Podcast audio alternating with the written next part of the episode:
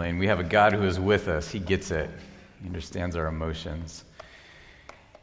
Yeah. I want to thank each person that's participated in the service so far.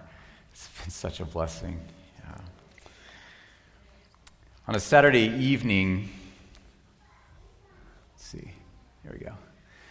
On a Saturday evening several years ago, my wife and I found ourselves at an exclusive piano concert in a well to do section of Paris, France. We were there on a, on a vacation. And uh, the, so the concert took place in this large, beautifully furnished room in the home of a wealthy Parisian supporter of the arts.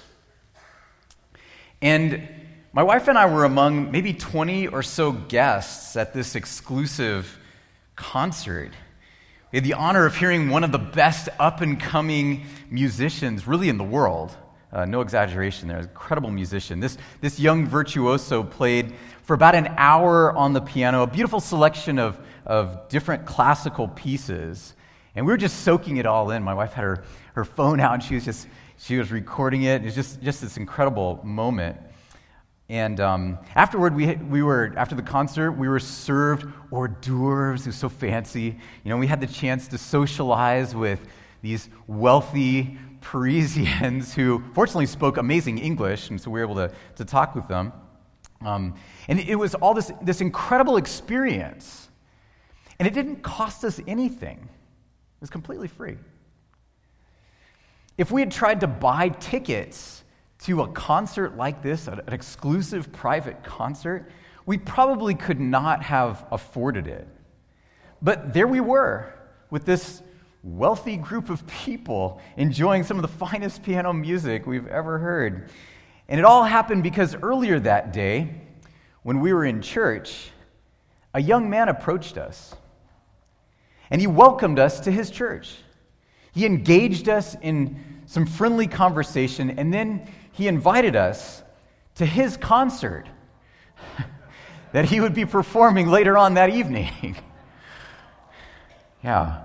We got in and we were treated like royalty because we were with the musician doing the concert. If it were not for this young man inviting us, there, there's no way we would have been at this concert. I mean, it was an exclusive concert, tickets were not sold. People were invited to it. And prior to that day, we didn't know anyone in Paris. But a way was made for us to be part of this exclusive gathering because of the person that we were with, because of who we were with. Now, if you believe in what the Bible has to say about heaven, You've probably, in just a wonderful place, you know, the Bible describes it to be, you've probably at some point in your life, perhaps even now, questioned if you are going to get in. Right? You ever wondered that? God, am I, am I going to get to heaven? Perhaps, you know, that's, that's still a, a current question in your mind. Now, the idea of living in paradise forever, surrounded by nothing but joy and rest, I mean, it's, it's an attractive idea for obvious reasons, right? It's, it's wonderful. But, but how can such a place exist? A place of perfect joy and perfect rest. How could such a place like this exist? If it was not exclusive,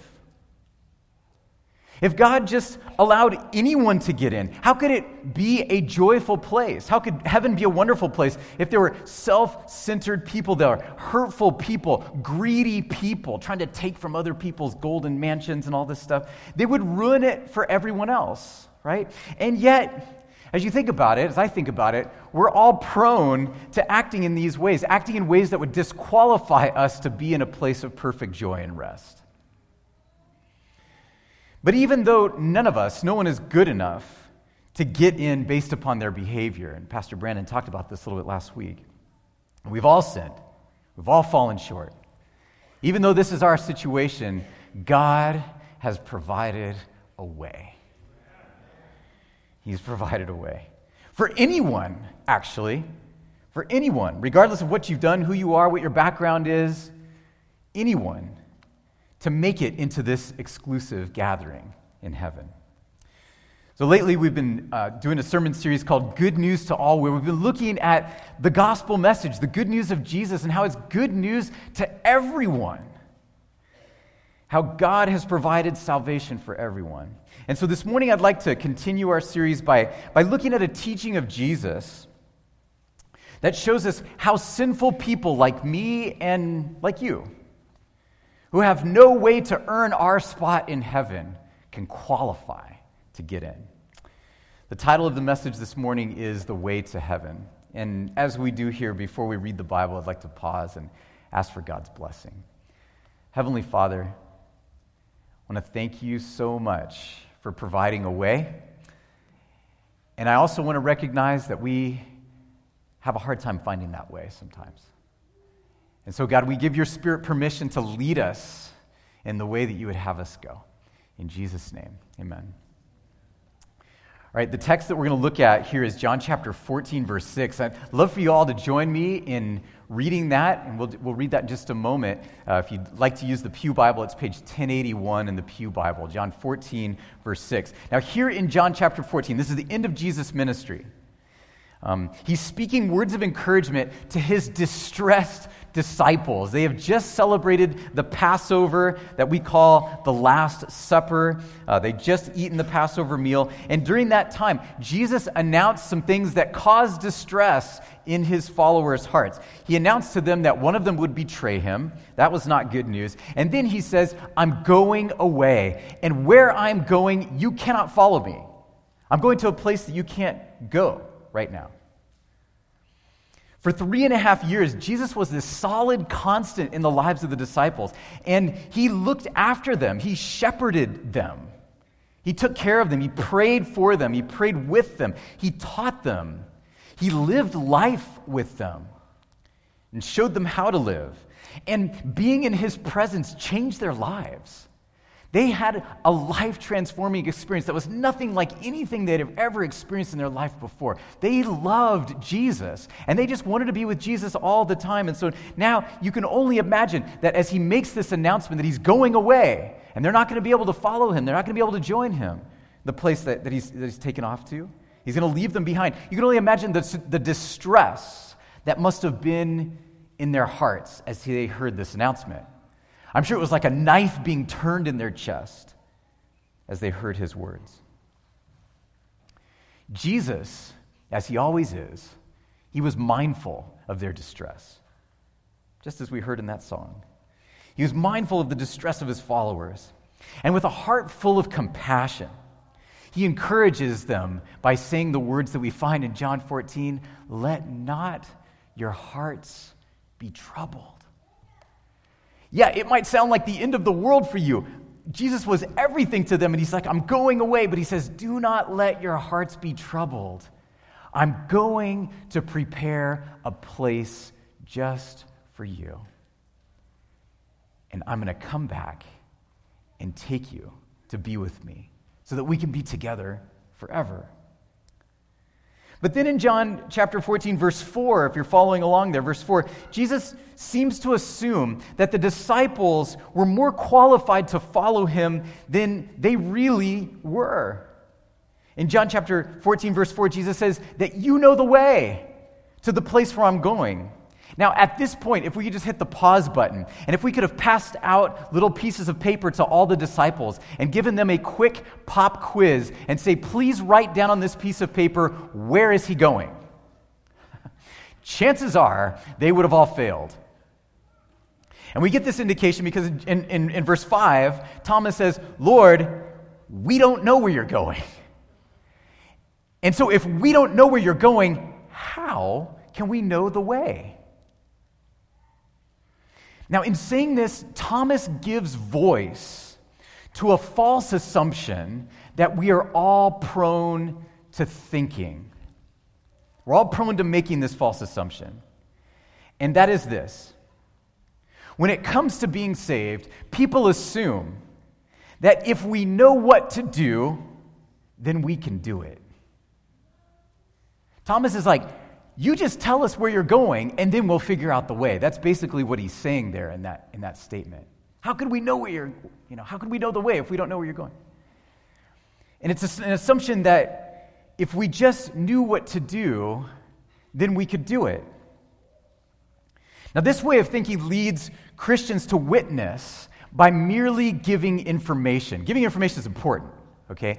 But it leads us to witness by merely giving information, by stopping just at that. And we think, man, if people just knew that Sunday is not the biblical Sabbath, then they could just do the right thing and, and, and be fine. Or if they knew that eating pork is bad, then they could just change their behavior and then they would be ready for Jesus to come back. Yes, information, of course it matters. Jesus taught the importance of keeping the Sabbath, of following Christian standards. He taught truth. He, he conveyed information full of gospel truth. It's important. But he taught these truths not because he believed or not because he thought that we can behave well if we just know enough. That's not why he taught these things. He taught truth to lead us to him. That's why he taught the truth. Notice how he responds to Thomas in John chapter 14, verse 6. Jesus answered to Thomas's question, How can we know the way? Jesus answered, I am the way and the truth and the life. No one comes to the Father except through me. Jesus is stating this incredible truth to us that access to truth, access to life, is all found in Jesus. Now, when Jesus says, I am the way, he is guarding us against a popular belief that's been around for a really long time. So, um, you may be familiar with the story uh, of the Tower of Babel. After the flood, spoken of in the book of Genesis, the Bible tells us that people got together and they started building a city. They were perhaps thinking about the flood and maybe feeling a little bit vulnerable. Certain they were, certainly, they were sensing their disconnect between life here on earth and heaven. They longed to be closer to heaven, they longed to have access to heaven. Perhaps they sensed their, their vulnerability as they were thinking about the flood and, and maybe another flood coming along or some other disaster. And they didn't want to be scattered across the face of the earth. They came together and they say, Come, let's make a name for ourselves and let's build a city. And in this city, they decided to build a tower. The Bible says that the tower was designed to reach to the heavens. And they did this because they thought that getting to heaven was up to them. And the way that they were going to do it was through hard work. It was going to be through skill and strength and careful organization. And hopefully they had enough of these things because if they didn't, they weren't going to be a part of the exclusive gathering in heaven. Now, to save them from this horrible experience of them trying to work their way to heaven, God confused their language. And today we still associate the word Babel or Babel with the unintelligible speech of a baby, right? But it's significant that this word, which means confusion, Babel, it's made up of two Hebrew words, Bab which is the word for gate, and El, which is the word for God. So, this word that is used to, to describe confusion is really two words put together, and those two words literally mean Babel or Babylon. That's the Akkadian version of the Hebrew Babel. Those two those words put together mean the gate of God. The gate of God. They were trying to make or find their way to the gate of God.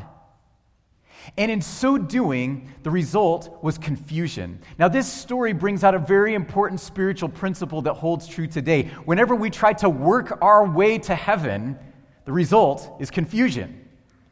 Have you ever found or come across somebody, or I don't know, maybe you've been in this place yourself, where you tried Christianity and you gave up on it? Maybe you tried to do everything right. You're like, oh, I'm supposed to keep these rules. All right, I'm going to try really hard. Um, maybe you tried to, to follow the Christian practices, or maybe you tried to get rid of some habit that was inconsistent with the Christian life, and you couldn't do it. Or maybe you came to church and you looked around and you saw other people trying to do the same thing and failing. And You're like, this place is full of hypocrites. I don't want to be here. This is the problem that spiritual confusion results when we see the way to heaven as an emphasis on our behavior. When we define the way as our attempts to do good, it's always going to fail. And a prime example of that are the religious leaders during Jesus' day. In Judaism, when someone said their prayers daily, when they performed these ceremonial washings, like if you read the, the Gospels, you'll hear, hear this coming up. Jesus being asked by the religious leaders, why don't your disciples wash like everyone else? They, they would have these ceremonial washings, or um, if someone offered the, the proper sacrifices in the temple, or if they abstained from work on the Sabbath, then the Jewish leaders, the religious leaders, would say that that person is a follower of the way. And we know that they're a follower of the way because they got the behavior right. In contrast, if someone was sick, and, and, or, or for some reason could not perform these religious practices. Maybe if they were, their occupation like was a shepherd, and they're keeping track of sheep all day and they're not able to perform the ceremonial washings because they're watching these sheep, then according to the Jewish religious leaders, these individuals, their membership status in God's exclusive group would be in question because their behavior was not there. They defined the way, and they actually use this expression as the way to refer to following the rules. Well, as important as behavior is, I mean, it's certainly important. It's, a, it's an expression, it's an outgrowth of what's inside of us. As important as behavior is, according to Jesus, behavior is not the way to heaven. That's not what he says here. Thomas is like, how can we know the way? Jesus says, behavior is not the way to heaven. John 14, verse 6 says, the way is a person. Jesus says, I am the way. We're not talking about a to do list, we're talking about a relationship. I am the way. In this life, we can face some difficult circumstances. And sometimes the problems that we face seem impossible to solve. If you just pause right now and take inventory on your life, perhaps you can come up with a few things like, yeah, I don't know how I'm going to solve that. Yeah, I don't know how I'm going to resolve that relationship. I don't know how I'm going to resolve that issue with my finances. Whatever it might be, we, we have problems that we face that, that sometimes they can seem impossible. But with Jesus, there's always a way there's all these examples in the Bible that illustrate this. When Israel left Egypt and found themselves trapped on the shores of the Red Sea as, as the Egyptian army is, is coming almost there to, to destroy them, Jesus made a way through the sea. He opened the waters. They went through on dry land. Then he closed the waters and delivered them from their enemies. Jesus made a way. When they journeyed in the desert, and after a while, they ran out of water. Jesus made a way for water to come out of a desert rock and enough water so that everyone had sufficient water to drink, and there was enough for their animals too. Jesus made a way. When they ran out of food, Jesus made a way for bread to appear on the ground for 40 years. Following Jesus led the people of Israel into some real predicaments. But in every predicament, because they were with Jesus, there was always a way through. Regardless of where you might find yourself today, you can find the way to heaven in Jesus. Whether it's your marriage, whether it's your work, whether it's an issue in planning the future or your finances, whatever it might be, Jesus is the way. He is the way. John's gospel was, was, written in the Greek language, and in the Greek text here in John chapter 14, verse 6, there's a special emphasis that is placed on the way.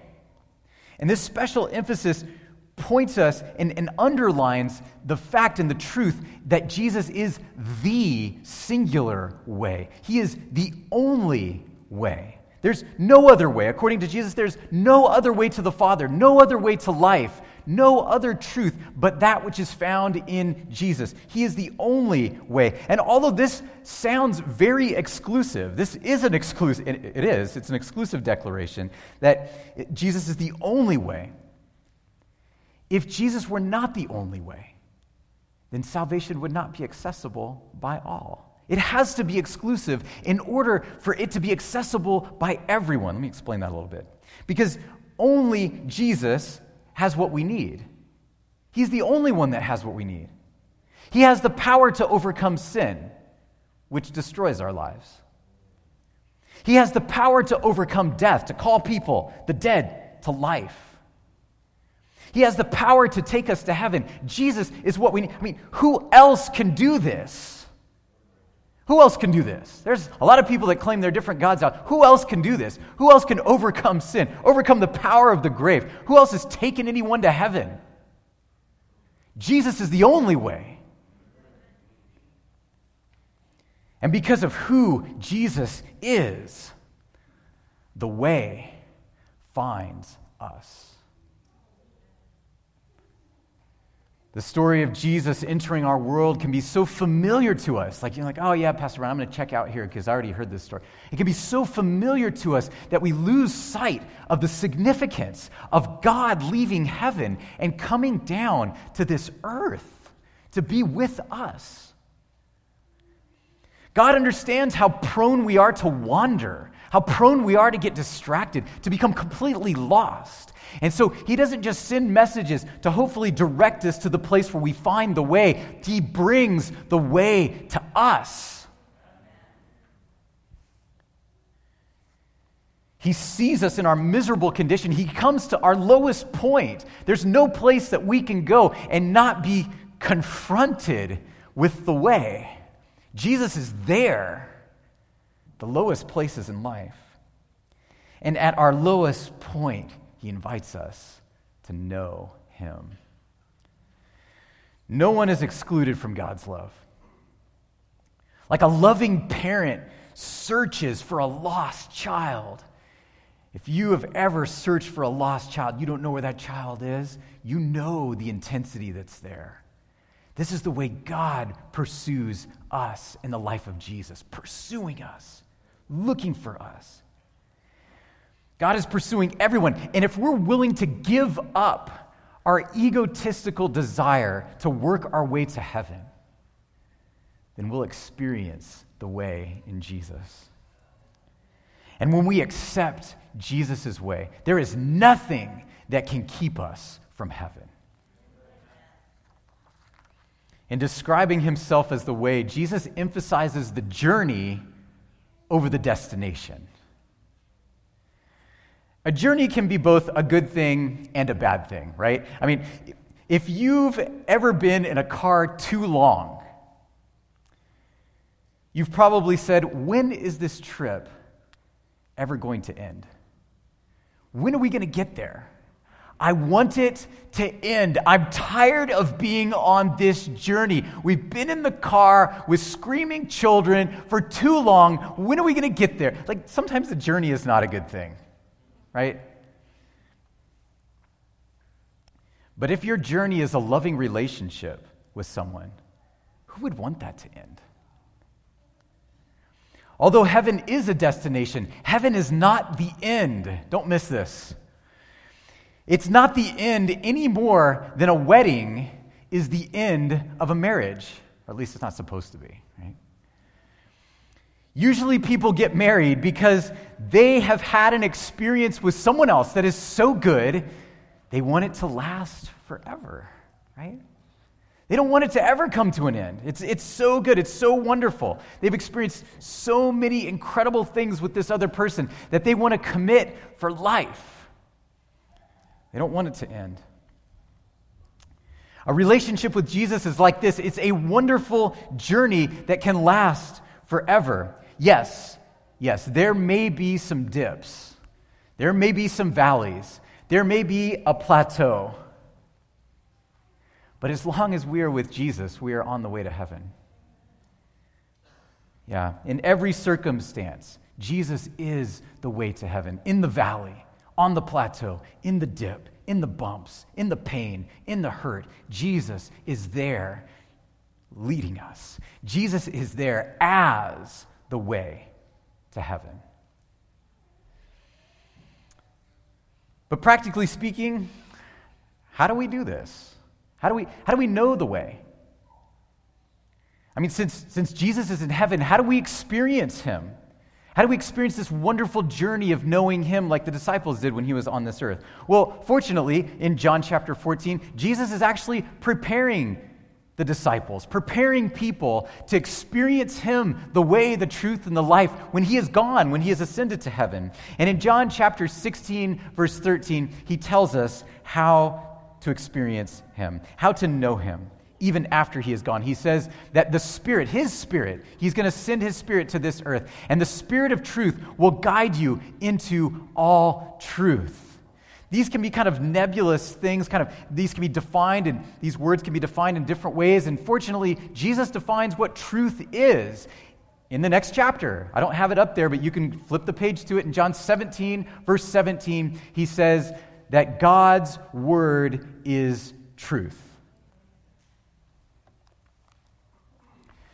The Bible is how we find the way. This is the revelation of Jesus. And as we read it, something very special happens. By the way, let me say something about reading the Bible. The Bible is a different book than other books. How do you read the Bible? Have you ever opened the Bible and just been like, how do I, how do, I do this?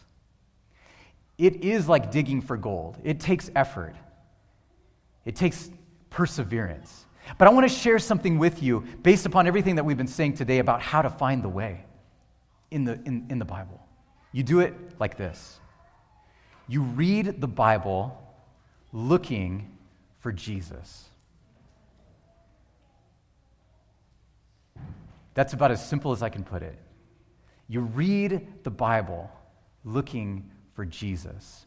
And as you look for Jesus, he has promised that His Spirit will guide you into all truth. In other words, His Spirit will reveal the way, the truth, and the life. If you look to the Bible and read it to prove your point, I can't guarantee it's going to turn out well. If you look to the Bible to try to learn something so that you can impress someone else with your spiritual knowledge, what's that worth? The Pharisees did that. But if you look to read the Bible, to know Jesus, then the Spirit of God will reveal the way to you. That's why the Bible matters. It's not some old, dusty text that no longer has relevance today. It is current because it reveals the one who is present tense the way. So today I want to invite you to cover new ground on your journey with Jesus. Perhaps that means starting. Perhaps that means opening the Bible and, and, prayerfully asking Jesus to reveal himself.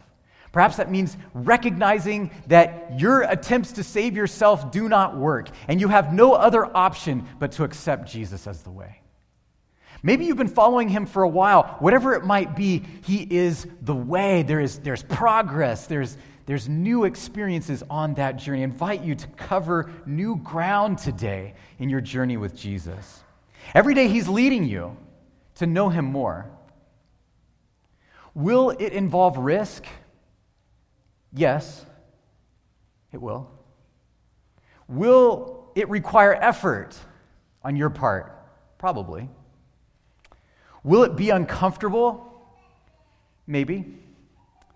Will it be worth it? Absolutely. Go confidently with Jesus, wherever he leads, knowing that when you are with him, you are on the way to heaven. Let's pray. Heavenly Father, thank you for Jesus. Forgive us for our pride in thinking that we can do your work and take ourselves to heaven. God, may we accept the way that you have brought to us. May we accept Jesus. And God, I want to pray for myself and for each of my friends here, each of my church family. I pray, God, that you would open our eyes, that you would breathe upon us your spirit, that as we open the Bible and as, the, as we read it, that we would not give up, that we would keep looking for Jesus until you reveal him to us. Thank you for being the way. In Jesus' name, amen.